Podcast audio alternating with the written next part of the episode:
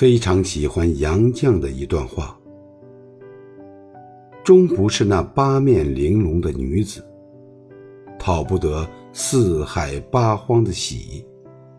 只落得唯一炉寂静的烟火，与独处相安，与万事言和，以文字，以音乐，